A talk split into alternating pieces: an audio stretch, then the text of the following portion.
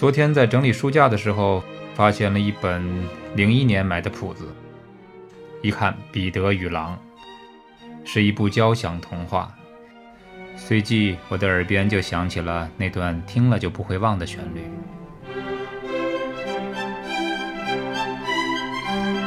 这部作品给我的印象很深，因为它实在太有趣了。说它有趣，是因为它用音乐讲出了一个很有趣的故事。正巧我们这几期一直在介绍弦乐和木管，而这部作品每一个乐器都被赋予了角色。这样一来，随着故事的发展，我们就能够非常方便地了解每一个乐器的特点。我先给这部作品做一个简单的介绍。我们先说一说什么是交响童话。交响童话应该是由两个部分组成吧？因为听名字我们就应该知道，首先是交响乐，其次是童话。交响乐和童话怎么能够合在一起呢？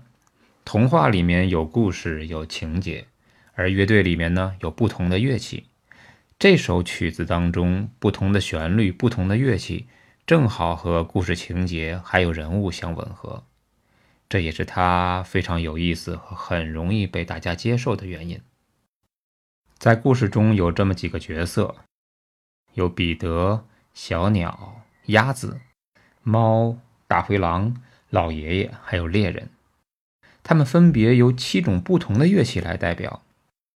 首先上场的是小鸟，由长笛的高音区来演奏。第二位是鸭子先生。我们现在听到的是双簧管的中高音区，这个音区，嗯，演奏者不是很费力气，因为是它最好听，也是最容易吹奏的音区了。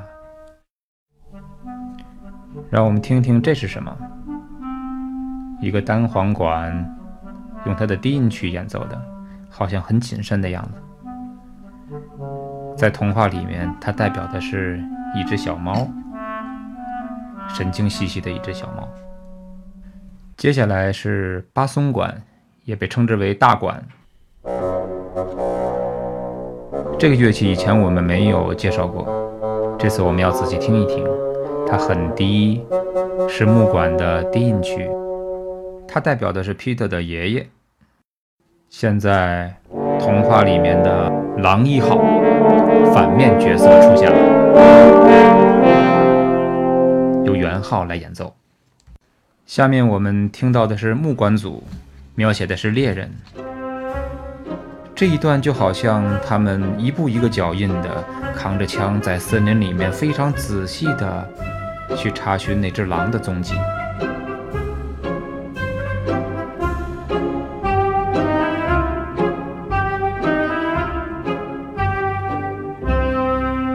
而且还时不时的开了一枪。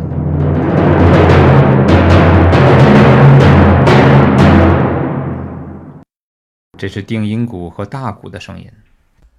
最后，我们隆重的推出主人公 Peter，也是我一想起这个名字就能够想到的那段旋律。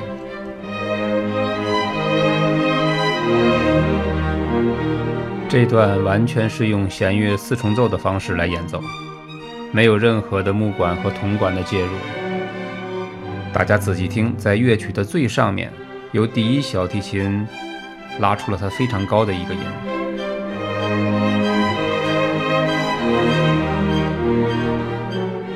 我们再注意一下它的最低声部，由大提琴和贝斯托底。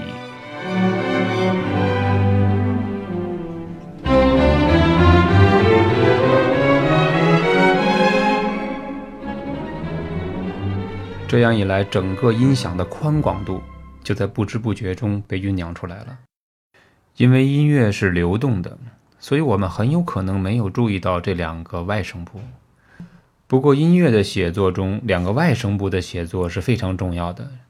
这一段旋律虽然没有铜管和木管的介入，只是纯粹的弦乐队，但是呢，听起来却一点也不单薄。客观的讲，对于交响乐来说，这是一部很小的作品。全曲大致可以看作是自由发展的负三段体。在狼出现之前是城市部分，介绍了故事的主题、情节和角色。刚才我们听到的就是这一部分内容。它的中段带有展开部的性质，增加了两个新主题，就是狼和猎人。它的再现部是在原调 C 大调基础上，由彼得带队凯旋的行列。这个时候，所有的剧中人都历历在目的在我面前走过。甚至包括了狼肚子里面那只鸭子。现在我们继续听乐曲的展开部分，从那只狼的出现说起。大家自己听，四只猿号走出了狼的主题。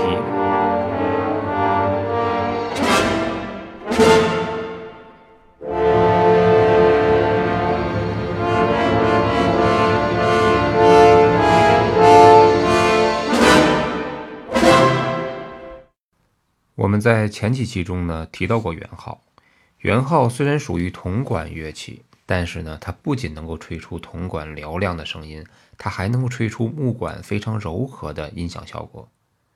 圆号声音很柔和丰满，和木管还有弦乐队能够很好的融合在一起。在交响乐队中，通常用的是四支圆号，本曲呢也是用的四支。在大型的乐曲中呢，有的时候用六支或者是八支。在总谱中有这样一段记录，上面写着：“比价还没来得及走开，就真的从丛林里面出来一只大灰狼。随后，狼的主题由圆号缓缓奏出。大家仔细听，弦乐正宫作为铺底，打击乐里面有一个叫钹的，也配合着，非常轻柔的圆号声。”随着那匹狼慢慢的走近，元昊似乎也慢慢的显示出了他的张力。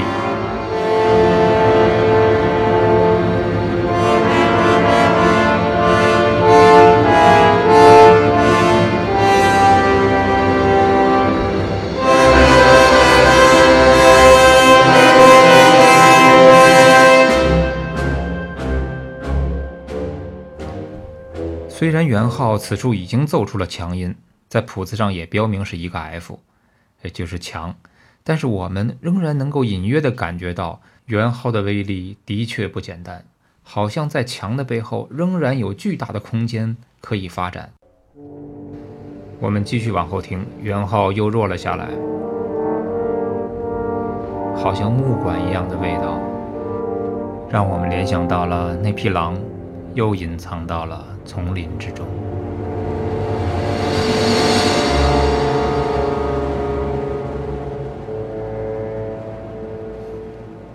在后面的故事发展中，大灰狼吃掉了鸭子，而彼得和小鸟一起抓住了它，并把它押送到了动物园。乐曲的第三部分一开始便描写了一支凯旋的队伍，而彼得走在最前面。作曲家是如何让彼得走在前面的呢？我们可以听一听。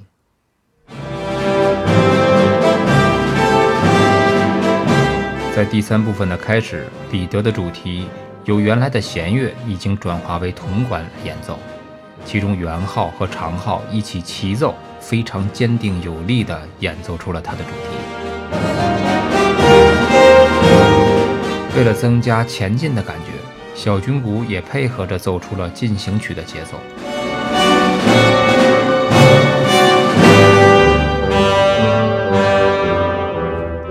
在接下来的时间里，所有的剧中人都历历在目的从我们面前走过，我们可以一边听，一边找找看。小鸟在上面一边飞着，一边快乐地叫着：“嘿，瞧瞧我和皮特怎么样？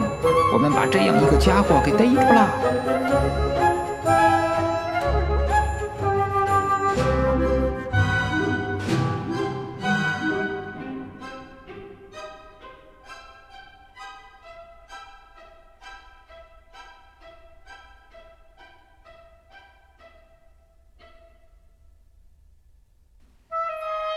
如果你现在留心听的话，还会听到可怜的鸭子在大灰狼肚子里面正嘎嘎地叫着，因为当时的狼吃的太匆忙了，是活着吞到肚子里面去的。